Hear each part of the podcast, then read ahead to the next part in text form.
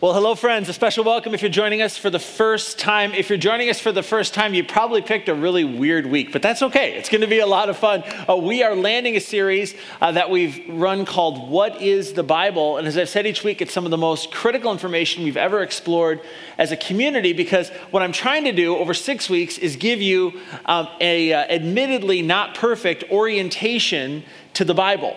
Um, and as we've also said, if you've ever tried to read the Bible for yourself, there's probably parts that you sailed right through, and there were some other parts you got to, and you just thought, I have no idea what to do with this or what this has to do with me. And as, again, we've said all along, uh, the foundational idea behind this series goes like this uh, Though the Bible looks like a book, it doesn't exactly read like a book because it's not really a book. When you got your Bible, it was handed to you and it was all bound together in duotone leather, whatever that is, right?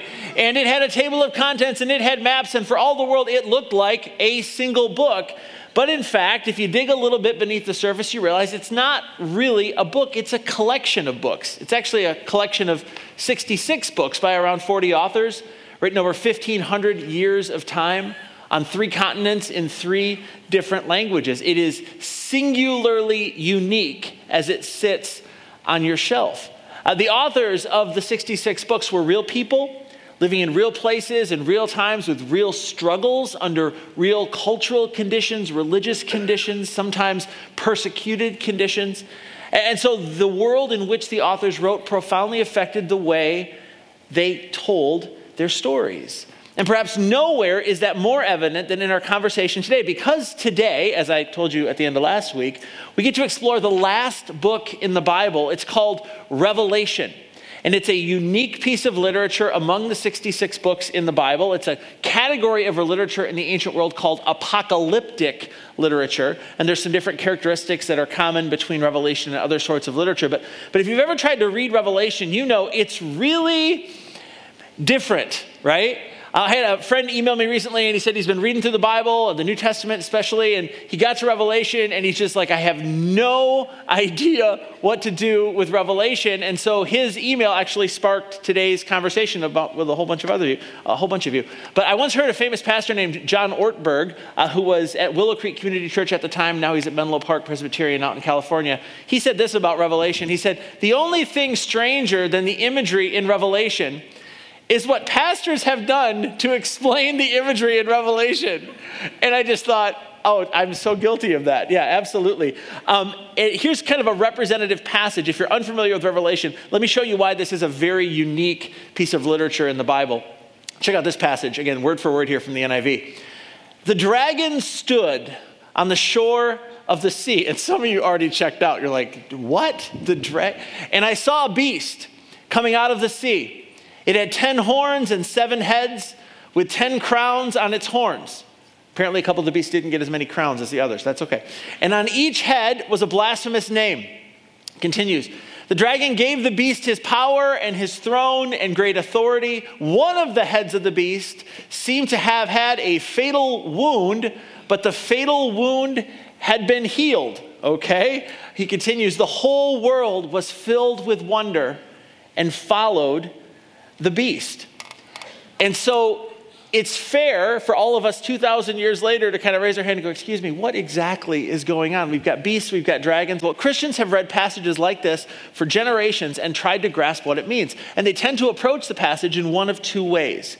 They either read it as something that hasn't happened yet, and then they look at the characters in our world and try to figure out who's the dragon and who's the beast or they read it literally, as in hyper literally. And then, if that's your persuasion, you might end up with a picture like this that I found on the internet, which is awesome. Look at that.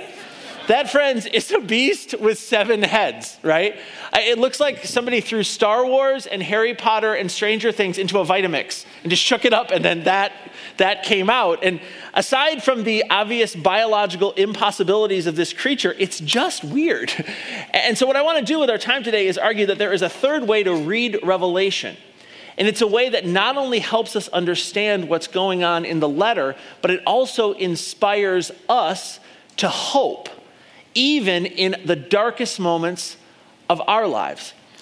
What I want to do is I want to explore Revelation like we have the rest of the Bible And before we ask what it might mean for us and our future, I want to explore what it meant to the first people who read it. Because I think, as you'll see, when they heard about a beast with seven heads coming out of the sea, they didn't think of a literal beast coming out of the sea. Well, to show you what I mean and to get us going, I need to give you a bit of background on the times during which Revelation was written. Uh, like much of the New Testament, the book of Revelation was originally a letter. It was written uh, by one of Jesus' first followers, a man by the name of John.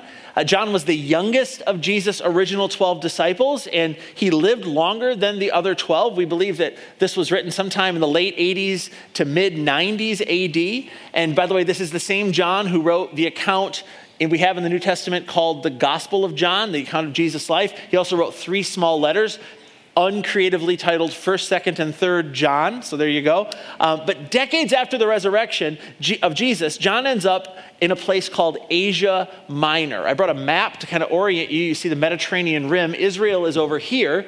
Uh, and Ephesus would have been the leading city in Asia Minor, Minor and sort of the epicenter from which John did his ministry. John was serving at the end of the first century a group of seven churches. And, and so originally, Revelation was a letter addressed to seven churches in Asia Minor that were all sort of pastored directly or indirectly by John. You see this very clearly in the opening lines of Revelation. Here's what John writes He says, John, identifying himself as the author, to the seven churches in the province of Asia. So this again was originally a letter. And of these seven churches, Ephesus was their leading city. Uh, Ephesus was also the fourth largest city in the world. If you ever happen to be in Turkey, one of the places you will probably stop on either your cruise or land journey is Ephesus. Here's a picture uh, of some ruins at Ephesus. It was a major, major city in the ancient world. It had a vibrant harbor, it was a center for world trade, it was a city of commerce, it was a city of culture.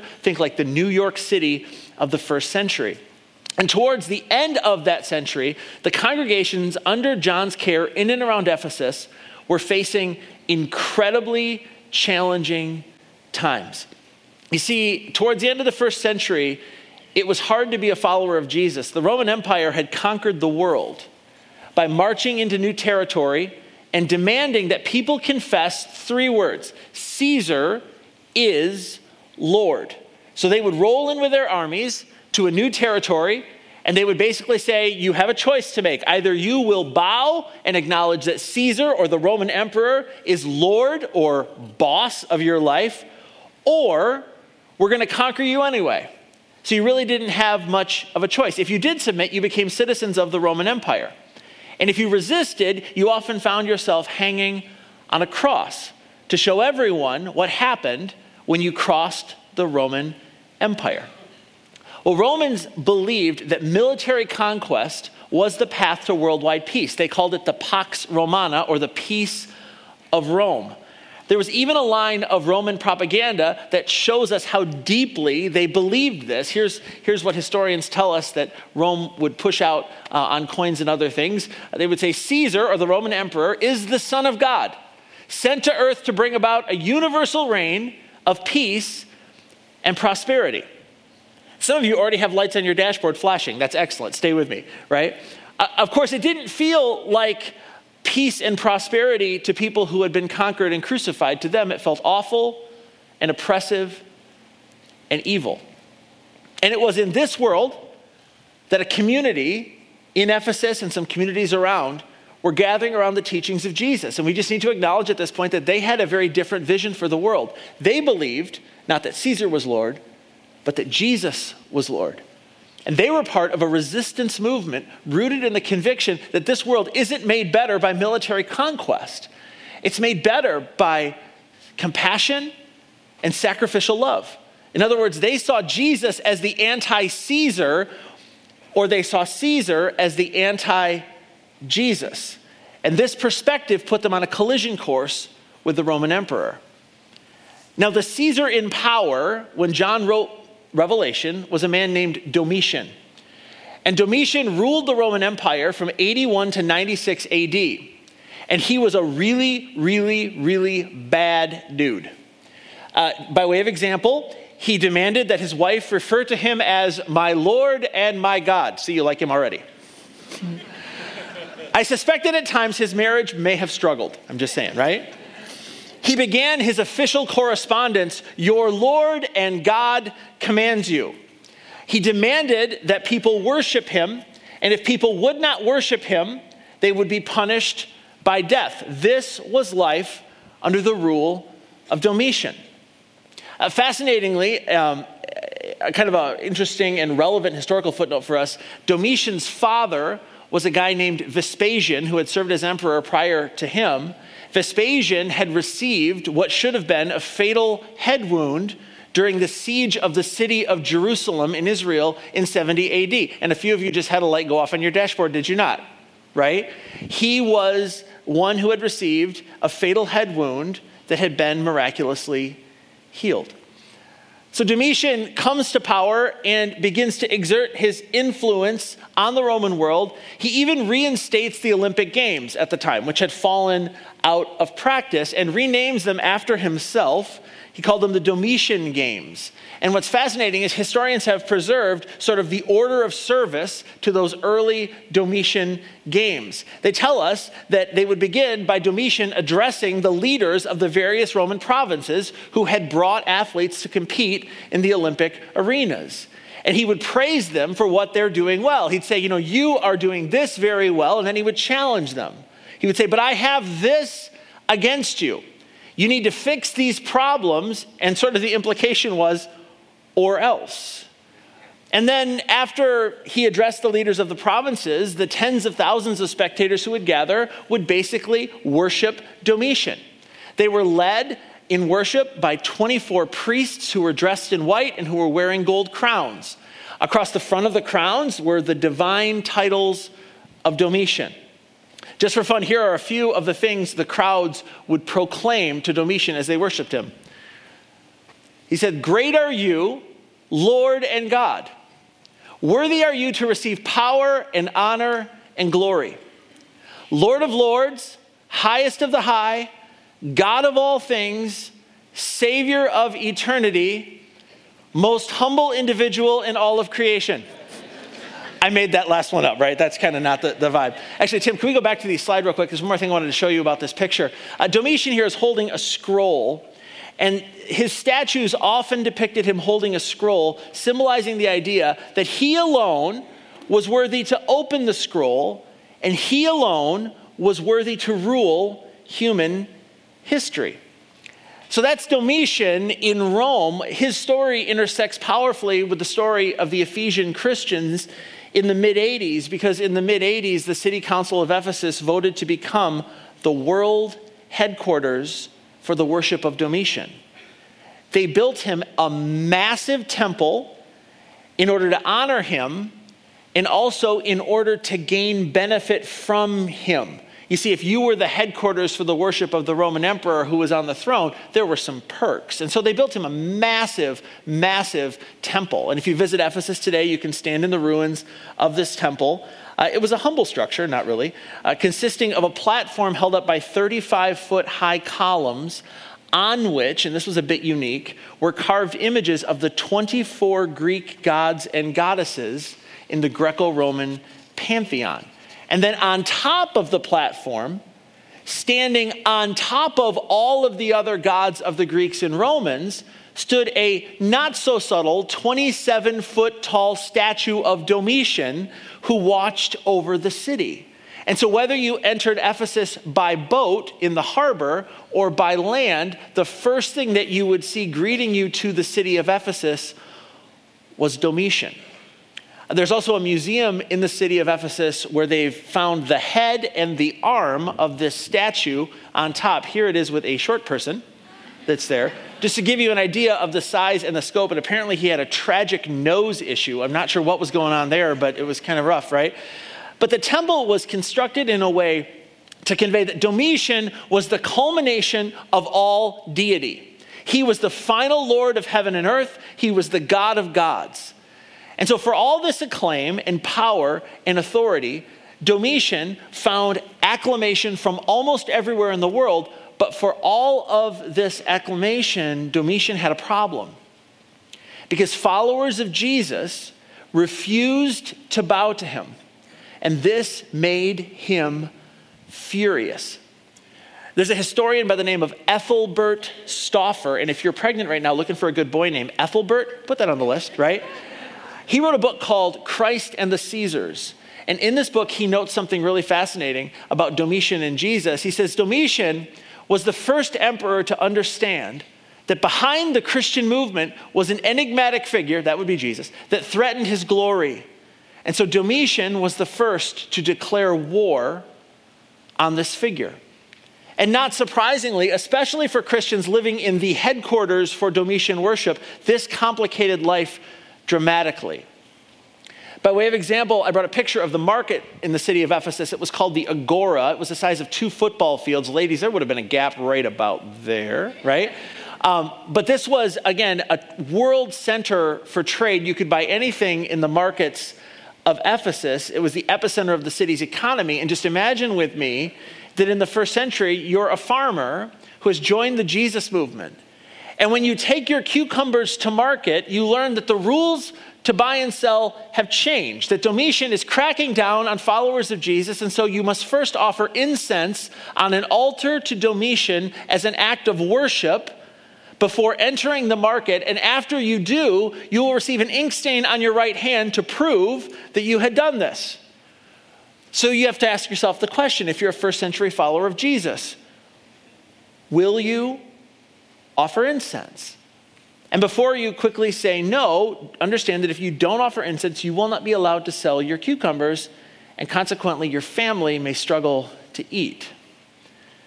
Now, as we've noted, Domitian claimed to be a god, and the Jews said that anyone demanding worship was working for the devil or the dragon. And the word they used in apocalyptic literature for people who demanded to be worshiped was a beast. And so the question, if you're a follower of Jesus in first century Ephesus, is whether or not you will take the mark of the beast.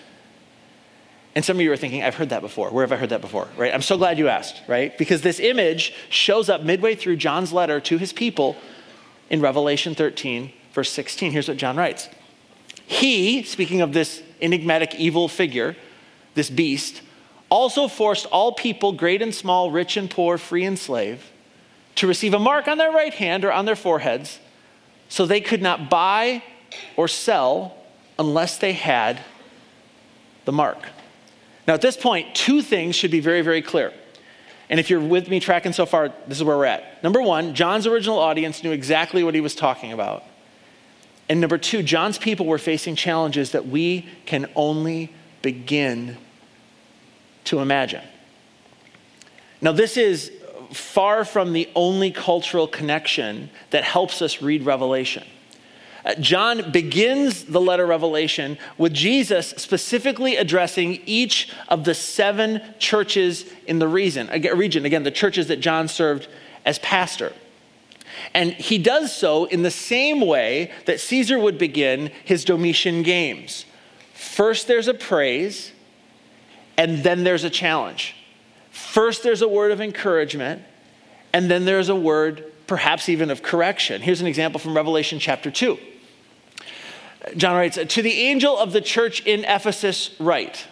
So, this is again Jesus talking to the church. He says, I know your deeds, your hard work, and your perseverance. Like, I get it. It's hard to be you, and it's hard to be my follower living in the situation that you're in. He says, Yet I have this against you. You've forsaken your first love, you've experienced drift. And you got to wonder if a few of them had fallen into compromise. If they had said, okay, you know, I guess, I guess we'll take the mark. We don't really believe Domitian is God. Domitian is a guy, and he's kind of obnoxious. So is it that big a deal for us just to bend the knee? Does it really, does it really in the end matter? And Jesus pushes back and says, No, it, it does, it does matter. You've forsaken your first love. So John intentionally borrows from his culture to make his point. And it's subtle at first, but I think John would want his people to see Domitian for what he is. He's a deceiver who stands in opposition to God. Now, as John continues to write and Revelation continues to unfold, we, things get substantially less subtle. Check out this vision that John has of the throne room in heaven. John writes, At once I was in the Spirit, and there before me was a throne in heaven with someone sitting on it. Surrounding the throne were 24 other thrones. Where have we heard that before? And seated on them were 24 elders. So John has this vision of ultimate reality. You want to know who's on the throne of the universe? John's about to tell us. Here's what he says. He says, The, the priests that were dressed in white and had crowns of gold on their heads. And, and again, at this point, John's people could see exactly what he was doing. He was pointing them past their present struggles with Domitian to the ultimate reality and who is seated on the throne of the universe. Here's what he says as he continues He says, Whenever the living creatures give glory, honor, and thanks to him who sits on the throne. So there's a big worship concert going on, and who lives forever and ever. The 24 elders fall down before him who sits on the throne and worship him who lives forever and ever. Next slide. He said, They lay their crowns before the throne and say, You are worthy, our Lord and God, to receive glory and honor and power. You are worthy. And as he continues, we see who the you is. Continues, he says, Then, John says, I saw in the right hand of him who sat on the throne a scroll with writing on both sides and sealed with seven seals. And again, who always has the scroll? The emperor has the scroll. John's like, Emperor doesn't have the scroll. He says, And I saw a mighty angel proclaiming in a loud voice, Who is worthy to break the seals and open the scroll? And in the first century in Ephesus, if you believe the propaganda, Domitian alone was the one who could break the seals and rule the world. Here's what he says Then one of the elders said to me, do not weep. See, the lion of the tribe of Judah, the root of David, has triumphed. And we miss it 2,000 years later. They knew exactly who John was talking about. John was pointing to Jesus. He is the lion of the tribe of Judah. He is the root of David. And he's triumphed. He is able to open the scroll and its seven seals. So he says, he points and he says, Look, the lion of the tribe of Judah. He continues. Then I saw, not a lion, but check this out. Then I saw a lamb looking as if it had been slain, standing at the center of the throne, encircled by the four living creatures and elders. Look, the lion of Judah, John turns, and it's, it's a lamb, and immediately his audience could see exactly what was going on. The only one worthy to rule is the Lamb who was slain. Jesus, the Lamb of God who gave up his life for the sins of the world. And they begin to sing. He says, and they sang a new song, saying, You are worthy to take the scroll and to open its seals because you were slain and with your blood, you purchased for God persons from every tribe and language and people and nation. And John points them back to the gospel, the good news of what Jesus came to do, to make peace between them and God by his blood shed on the cross, to point back to the new covenant that Jesus institutes. In his blood, when his blood flows and forgiveness is offered to the world. And, and John says, okay, it's not Domitian who's on the throne of the universe. Don't bow to Domitian. He's a deceiver and he, he's, he himself is deceived. He points them to the ultimate reality. He points them to the only one who's worthy of worship. It's almost like John wants to say to these people who, again, he loves and he knows. Say, Hey, I know how it feels right now. I know how it feels, but I need to remind you of what is true, ultimately true. Domitian's power is temporary and it's passing. It can't endure. He seems strong now, but just wait because there's someone who is way, way stronger. And so John tells his people don't bow, don't compromise in times of trial. He tells them hold on to hope because hope changes everything. It's amazing when you find yourself in a dark situation in this life, whether it's relational, whether it's financial, whether it's with regards to your health, a little hope goes a long way, doesn't it? Just to be reminded that in the end, it's going to be okay that the trials and the troubles of this life are fleeting and passing. And John says, listen, look past Domitian, look past the financial collapse, look past the collapse in your health. Listen, in the end, it's going to be okay because Jesus won. We don't feel it yet, but he's on the throne. And it's going to be okay. And, and, and so John continues to write, and there's more images that flow to these people. And then, right near the end of Revelation, he comes to a passage that I have read at every single funeral I have ever done because of the hope that it creates in the hearts of all of us when we're reminded of the brokenness of our world. Here's what John writes He says, Then I saw a new heaven and a new earth. Like he's pointing them way forward. He says, To the day when everything's going to be made right. Then I saw a new heaven and a new earth, and I saw the holy city, the new Jerusalem, coming down out of heaven from God, prepared as a bride, beautifully dressed for her husband. It's the wedding of the ages. He's not done yet, he says. And I heard a loud voice from the throne saying, Look, God's dwelling place is now among the people, and he will dwell with them. They will be his people, and God himself will be with them and be their God. You think Domitian's a big deal? You ain't seen nothing yet. And I know English majors ain't isn't a word. I know, right? Yeah. You stay tuned. It gets better. He will wipe every tear from their eyes. There will be no more death or mourning or crying or pain, for the old order of things has passed away. And this next line just brings he who is seated on the throne said, and this is a word for any of us who's traveling right now through a stretch of life that we wish more than anything we weren't. I am making everything new. I am making everything new. The world we live in is broken. Yes, the world we live in is so off script from what God intended. Yes. But in Jesus, there's a new covenant, and there's a new hope, and there is a new future, and there is a new story. And John says, hold on. Hold on to hope. Because hope changes everything. Friends, the first people who heard these words wept. They knew exactly what John was doing when he used the images he did to describe the one true God.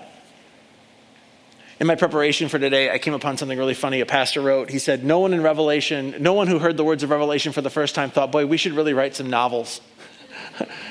he said, It's so much better than that. These were real people in a real place, in a real time, looking for real hope. And so John is a poet, and in his letter, Revelation, good and evil are in conflict, cosmically in conflict. John says there's actually evil in the world. It isn't abstract, it's real, and it torments people in a number of ways. And so John uses strong language to portray this evil as the destructive reality it is.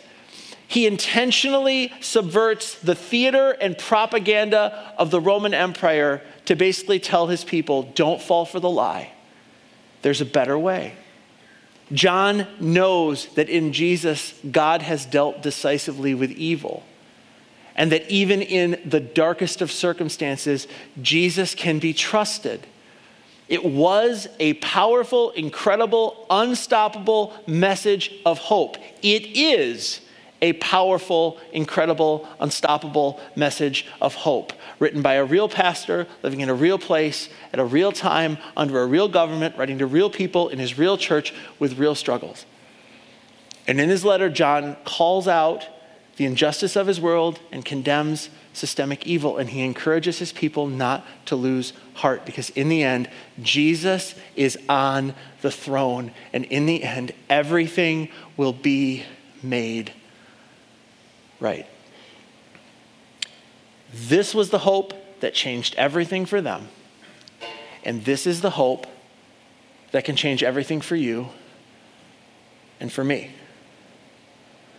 As a quick PS, um, as best as historians can tell these things, you say, well, what happened after these churches received the letter? What happened after they received the encouragement not to bow, not to bend, not to give up?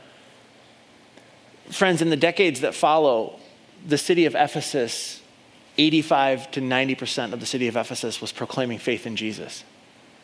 In the city that had been the world headquarters for the worship of the Roman emperor a small group of Jesus followers with an incredibly disruptive and beautiful and compelling and captivating message changed their world. Hope changes everything. Would you stand? I'll close us in prayer.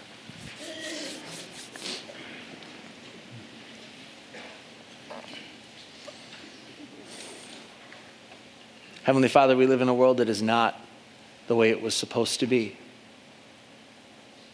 Sin has taken root in our lives, sin has taken root in our world.